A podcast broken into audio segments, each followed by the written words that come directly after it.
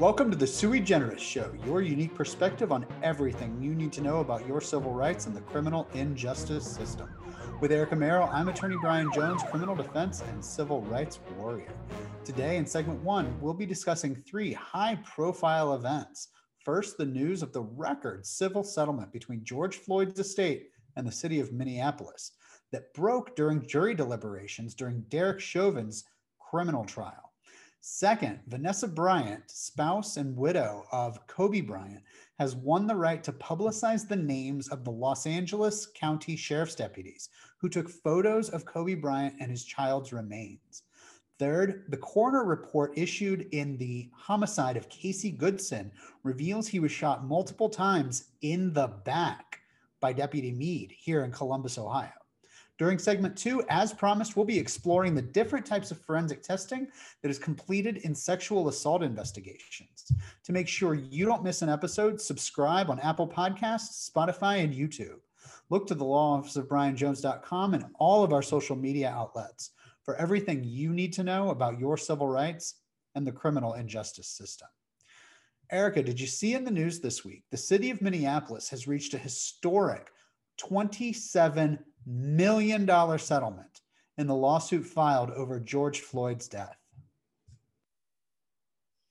Wow. I mean, yes, I did. I thought it was absolutely um, amazing. Do you think that this announcement um, about the civil case will affect the prosecution of a criminal case?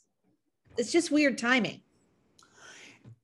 It is a little suspicious in the timing especially with as much difficulty as they were having getting jurors who didn't have uh, previously formed opinions about this case. Now, defense counsel for Derek Chauvin has stated multiple times that the timing and choice of the city to hold an hour long press conference about this settlement and to do so during jury selection is suspicious and unfortunate, in his words. Now, Counsel for the George Floyd family has noted that this has been one of the most high profile cases over the last 12 months. And the video of George Floyd's death has been seen literally around the world. So it's doubtful that the news of a settlement that I think everybody knew was coming would really draw any more publicity to this case than there already was. Considering that local media around the Midwest and in particular Minneapolis has been covering this trial in real time and offering breaking news alerts, I think it would be difficult to elevate this case's profile in the news with anything, let alone a settlement that I think everybody knew was already coming down the pipe. The way to respond to these concerns, uh, as far as Derek Chauvin is concerned, is to put them on the record and continuing questioning jurors about what they know. I mean, it's definitely going to be interesting to see how this plays out. Now, some people are saying, some legal observers are saying that this could be grounds for an appeal when, if there happens to be a conviction. Do you agree with this? Well, this could be grounds for appeal. The judge wearing a blue shirt on the third day of trial could be grounds for appeal. Uh, juror number four sneezing on the sixth day of trial could be grounds for appeal. So these uh, legal pundits, as they're called, are making some really out there on the far reaches of the limb speculative uh, opinion offerings there, Erica. Uh, I think the real question, probably the better question, the more accurate legal question to be asking here is Are the right questions being asked by the panel of Derek Chauvin's attorneys and the prosecutors? And are they making the record and preserving the answers that are being given uh, by these potential jurors in regards to the pretrial publicity?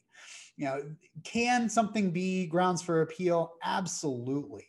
Will this be uh, the issue that overturns a, a conviction, boy, I really wouldn't want the rest of my life hanging on that thread if I were Derek Chauvin. This will provide um, an avenue for appeal because an appellate court will consider all of the pleadings, all of the trial transcripts, and everything that's happened, including what's happening right now during voir dire. And things like news articles and social media posts um, will not be considered on appeal unless they are made specifically a part of the record. So it's it's going to be on Derek Chauvin's uh, defense team to put that information into the record there during the voir dire process um, and through motions. Um, I'm not seeing any of that happening right now. So either this is all a red herring that they're putting out there to try and um, you know, kind of self limit because they know they're going to lose this trial. They've got some fear they're going to lose this trial. Um, or it, it's just, you know, putting out there whatever they can, um, you know, to try and stir the pot and get any sort of public sentiment that could possibly available be available out there on their side.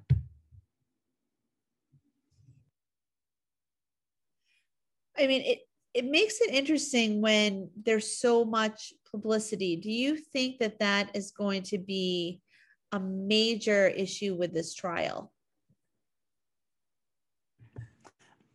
I don't think the publicity itself is going to be an issue in this trial. I think the issue that really we should be talking about is what are the jurors' preconceived notions and what are the lawyers involved in this trial doing to uh, either get jurors to set those preconceived notions aside or work within those preconceived notions to reach the result that that particular side wants. I, I think there's there are going to be jurors that say Derek Chauvin needs to be drug out into the town square and flogged publicly. There are going to be jurors that are going to say Derek Chauvin needs to be brought out into the Times Square and awarded a medal it's going to be the jurors that are in the middle that make the decisions in this case. And identifying who those jurors are is the obligation of all of the attorneys that are involved in this case. Well, I'm looking forward to hearing your thoughts as everything unwinds from this particular case. I know there's going to be a lot of changes coming up that we'll want to hear about. Absolutely. And you know, the thing is is that pretrial publicity can be managed effectively, but it requires diligence and it requires an upfront plan to capture, preserve, and submit the evidence of the pretrial publicity in order to support whatever motions or requests for change of venue, sequestration of the jury, you know, housing them away in a hotel during the course of the trial, delaying the trial, or even um, overturning a verdict and getting a mistrial declared. All of those avenues are available here, but what you don't hear are any of the defense attorneys or any of the prosecuting attorneys uh, pursuing these legal avenues that are available. So it really it really feels like they're playing the PR game just as much as anybody else, and, and then crying foul when it's used against them. Erica, did you see in the news this week as well, however, that Vanessa Bryant has now won the right to publicize the names of the LA sheriff's deputies who took photos of Kobe and his daughters following their fatal helicopter crash last year.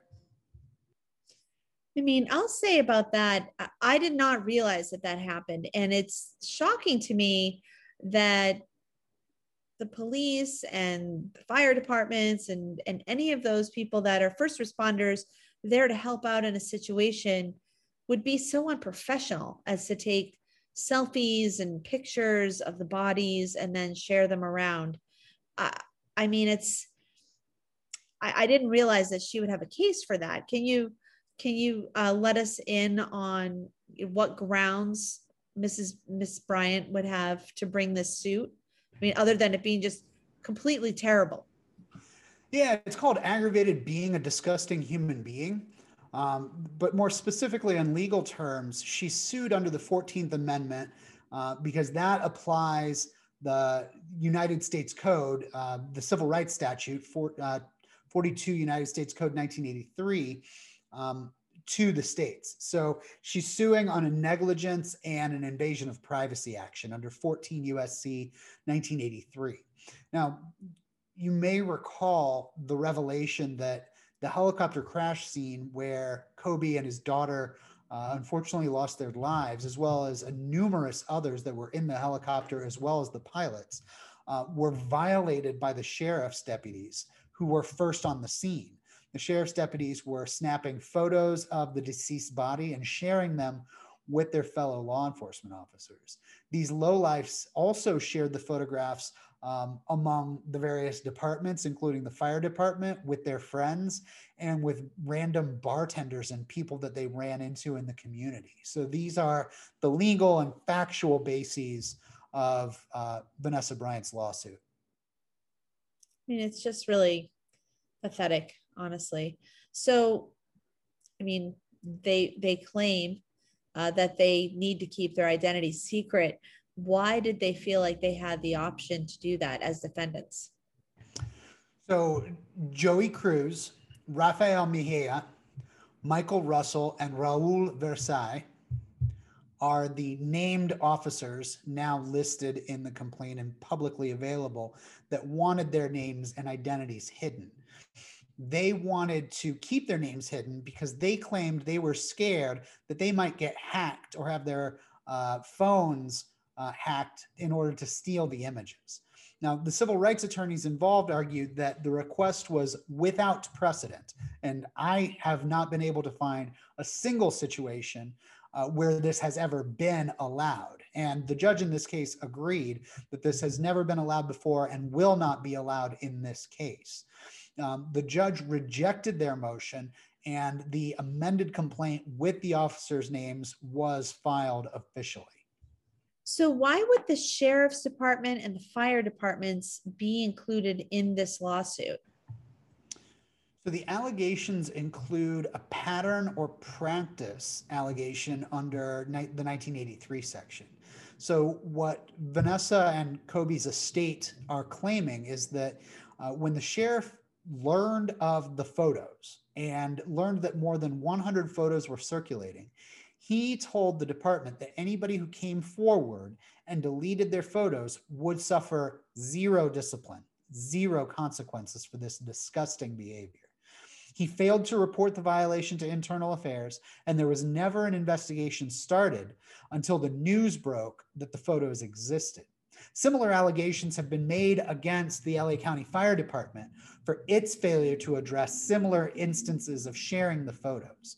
It's horrifying to imagine being the victim of such a traumatic event and having to watch police officers arrive on scene and take selfies with your husband and child's corpses.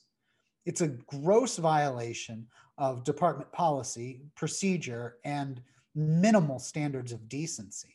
And the way to make a permanent change in this case is through a lawsuit and public scrutiny. I, for one, hope that these officers suffer every bit of comeuppance that they deserve. I mean, I agree with you. If anything, it's going to make an example of them, and hopefully, any situation like this that might be happening across the country on a lower end with less famous people will be cleared up because they will see that it's actually something you can be sued for and the embarrassment of the public knowing what you're doing and being so unprofessional will hopefully keep others from doing this in the future. Yes, let's hope that future law enforcement officers don't take selfies with the corpses that they're investigating. In other news, Erica, did you see that the coroner's report was released in the investigation of the murder of Casey Goodson Jr.? I did see that, and I can't wait to hear your thoughts on it because I know there's a lot of analysis going on in the reports, and it's going to be interesting to see how this changes the case. So, why is the coroner's report important to the death investigation that we're talking about here? So when law enforcement investigates a death, they only have circumstantial evidence to rely upon in making determinations about how the person died, um, and you know, so the manner and cause of death. Uh, you can see a hole in a body, but that's indicative of a bullet going through the body. It is not direct evidence of a bullet going in the body, unless you actually see that bullet in the body, or you can see the harm, the trauma that the bullet caused and, and identify how it spread through the body, you only have circumstantial evidence of that. The coroner, or in some locations, the medical examiner's job, is to conduct an in depth, full contact, external and internal examination of a deceased's body in order to determine not just what caused the end of life, but other factors that contributed to it as well. Coroners and medical examiners practice, just like the law, is a practice, and different doctors can reach different conclusions about the manner and cause of death. And just a quick reminder here for everybody cause of death is the specific injury or disease that leads to the death. The manner of death is the, the determination of how that injury leads to death. There are five manners of death natural, accidental, suicidal, homicidal, and undetermined. And thank you so much, Brian, for telling us about the difference between cause and manner because I know most of us are getting our information from CSI or any of the other shows on TV. and we hear these terms thrown out there here and there, but there was no one intelligent like yourself to explain it. So we appreciate that. And along those lines, can you talk to us about trajectory? Uh, you mentioned that. Tell us about the cause and the manner of the death and how how trajectory comes into play. So in this particular case, the the cause of death was gunshot wounds to the torso, and the manner of death was ruled to be a homicide. Homicide is the death of a human by the hands of another human.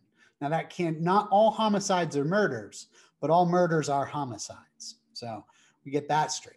Of the six gunshot wounds Mr. Goodson suffered, None of them showed any evidence of soot or stippling. That's uh, soot, just like what you would see, um, you know, in your chimney or on your fire pits, the black, uh, kind of almost powdery ash. Stippling is uh, specific little bits of um, gunpowder that can can fly out of the muzzle, the barrel of, of a firearm. Now, if you have soot and stippling, that means that a gunshot came from a distance of less than four feet away, between six and less than six and four feet away. So what we know here is that these gunshots were fired more than four feet away. The trajectory of the bullets or the path that the bullet took through the body and then came into contact with tissue and bone is used to determine the distance and angle at which the bullet entered the body. These physical dimensions can't be altered other than through decomposition. And that's not a factor in this particular case. So they're very useful in determining where and how a firearm was shot by tracing bullet trajectory. Now, our office has used bullet trajectory in a, in a murder trial about four years ago, um, where we were able to prove and convince a jury that the version of events given by a jailhouse snitch was impossible due to the coroner's report and the, the trajectory of the bullets through a particular decedent's body. Um, you know, trajectory can tell us so much about where the decedent was, what position the decedent was in as the bullets were passing through his body or her body, um, and the position of the person that fired those bullets as well. So that's very interesting, Brian. Thank you so much for for letting us in on that. And um, it's it's interesting to see how the science is really going to show us whether the story is the way that the police officer said it was because he felt threatened, but if he's shooting somebody in the back, how threatened was he really? So, and the guy was holding a bunch of sandwiches. It's, it seems like such a big lie. Um, now, is it significant that the report was released by the family's attorney? I think it is. And I think it's significant in a variety of ways. First, while there is a federal investigation into the homicide of Mr. Goodson, there is no state investigation because the sheriff's department covered this up for so long that Ohio BCI didn't feel comfortable investigating the case. So there's no concurrent independent state investigation going on at this time. There have been no charges filed against the deputy who shot Casey Goodson. And that, that deputy continues to maintain that Mr. Goodson, a lawful carry concealed weapons holder, brandished and waved this gun at, at him, uh, despite the fact that every witness testified that, or I guess gave statements, that he was carrying a, an armload of Subway sandwiches. Now, the trajectory information is critical because the proper modeling of these injuries will reveal how the body moved as it suffered these hits. So it'll allow third parties to put together this story in a way that local authorities honestly covered up and tried to hide. Um, you know, the family obviously believes that this coroner's report is indicative and supportive of the narrative that Casey Goodson was murdered and that this this was not a shooting in self-defense uh, by the deputy that was involved in it. The renewed attention that this case is going to get through this explosive news that confirms these shots through Mr. Goodson's back, hopefully will push uh, federal officials in their investigation and get this uh, murderous cop off the streets. I mean, I hope so. It's a really scary situation when you have people like that working for the police department that are supposed to be there to help you and they're just trigger happy. I think you're absolutely right, Erica. We've we've got to get these trigger happy cops off of the streets. They they should not be in positions of authority. Um, and let's hope that the forensics in this case uh, help achieve that goal. Speaking of forensics, Erica, we hear a lot about rape kits and DNA testing as it applies to sexual assault investigations and the trials of those allegations. But what about cases where there is no DNA present or where the central issue is consent rather than identity? That is where other types of forensic analysis become relevant. And that is the subject of our deep dive this week. Erica, let's talk about forensic testing in sexual assault cases. Yeah, I mean, this is another really interesting topic, and it goes along with what we were talking about recently. Um, now, can you let us in on what other types of forensics testing are used in a sexual assault investigation? So there's trace evidence, hair, fiber, glass, paint, soil, any other stuff that can be around or used to identify a place or someone being in a particular location. Toxicology, um, the study of substances in the body that can reveal the use of date rape drugs such as rohypnol or other drugs that cause impairment like alcohol or um, MDMA, Serology is the testing of body fluids that may or may not have sufficient DNA for testing, but can be used to identify the presence of substances that are created by the body, such as amylase, which comes from sweat, semen, vaginal fluids, or even you know breast milk. Uh, cell phone and digital forensics, cell phone data technology, location data, car history, cell phone GPS, um, internet IP address and social media history can all be used to identify um, where a person was, when a person was in that location, um, and can establish patterns and connections between accusers and the accused. Impression and pattern evidence, such as fingerprints and shoe prints, tire marks, and handwriting, can further be used to place individuals at a particular location or exclude individuals from a particular location. A recent study showed that in addition to DNA, fingerprints and hair are the most common types of physical evidence collected in sexual assault exams.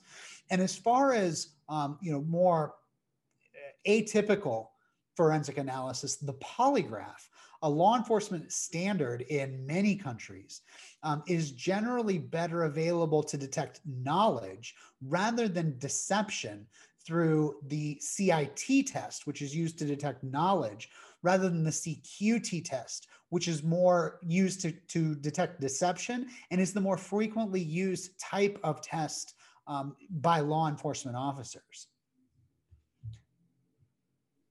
I mean, that's a lot.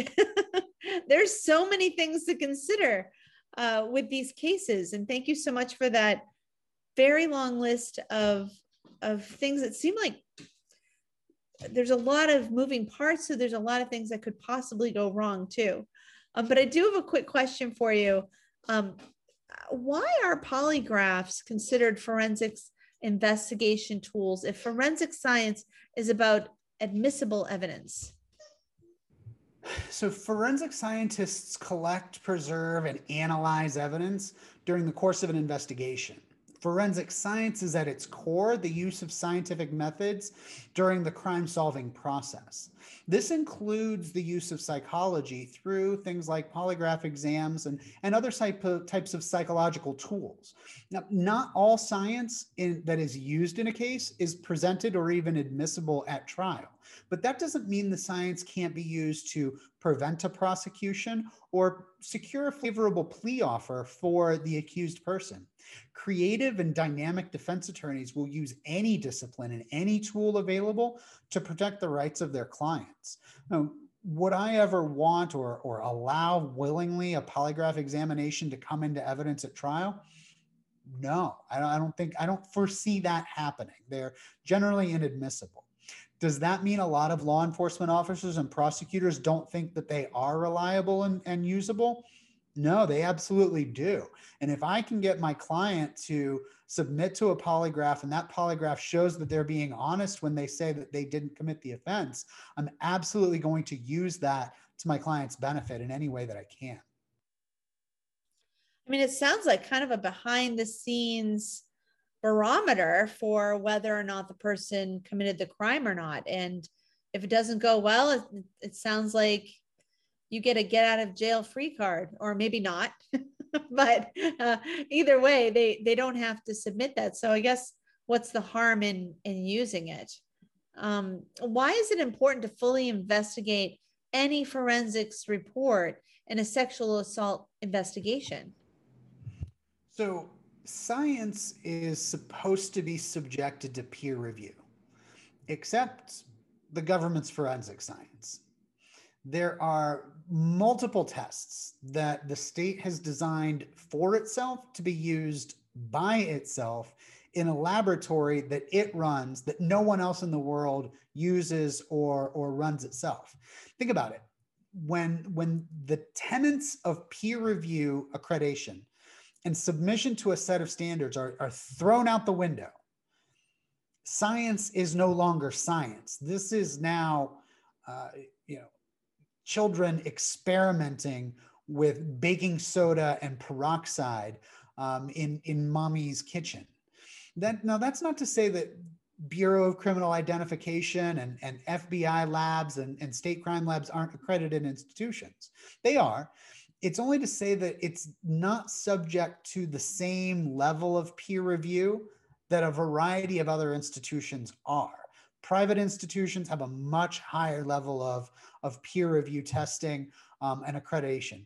Uh, institutions such as universities, much higher level of, of review and accreditation. Independent analysis by expert witnesses outside of the government's crime lab is always useful, even if it's just an exercise in educating the attorney on the specifics of the procedures of that particular forensic science areas such as handwriting and fingerprint analysis have come under immense scrutiny recently for their lack of repeatability and their genuine unreliableness in the scientific processes.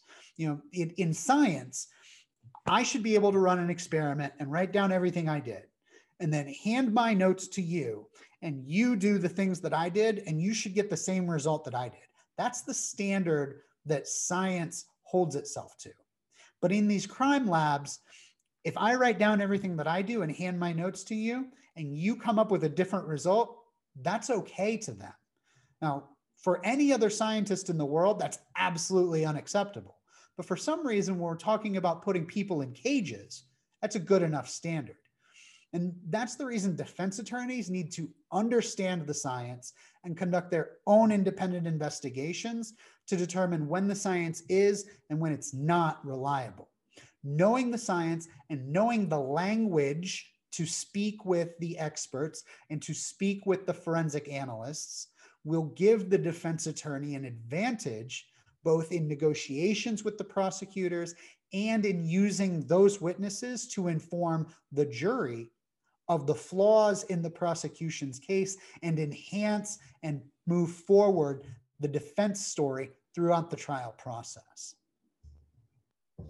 I mean, that's really why people need to hire you if they have a problem because you know the background, you know the strategies, you know what to do, and you know what to look out for. I mean, not everybody has the checklist of what needs to be done and has the experience to know what can go wrong and what to avoid if you want to have a successful case. Erica, I, I, really appreciate you saying that. And that is one of the hallmarks of our office. You know, we pride ourselves on knowing the science. And if we don't know the science, on learning the science for our, for our clients' cases. Um, I, I can't tell you how many times I've walked into a courtroom or called a prosecutor up and explained the science to them, not really advocating for my client in any way, just explaining to them what went on for them to turn around and say, um, do you want this fantastic plea offer for your client? Because I have no idea what's going on, but it sounds like you do. And I'm kind of scared about the fact that you know what's going on and I don't know what's going on. Using that to our client's advantage uh, is, is incredibly effective. I appreciate you engaging in this discussion with me today, Erica. And to everybody out there that's watched and listened, thank you for joining us as well. To keep informed about how the government is expanding the criminal code, um, hiding evidence, and, and taking selfies with the unfortunate victims of traffic and, and airplane accidents, make sure you continue to follow our show. Um, let's hold the government and police accountable and follow the law office of brianjones.com and our social media channels to get the word out about these tragedies and about how the government is violating your civil rights and how the criminal injustice system grinds people up and spits them out. We're going to be back next week with a sui generis perspective on the next big thing in civil rights and criminal injustice system news, as well as a discussion of the importance of jury selection in cases involving minors as the complaining witness. Now, Erica, when I separated and I went my way away from my grandfather, he would always tell me, son, don't do anything I wouldn't do. And to that, I add to my friends, if you do and you get caught, call me. I'll defend your rights as I'd want mine defended.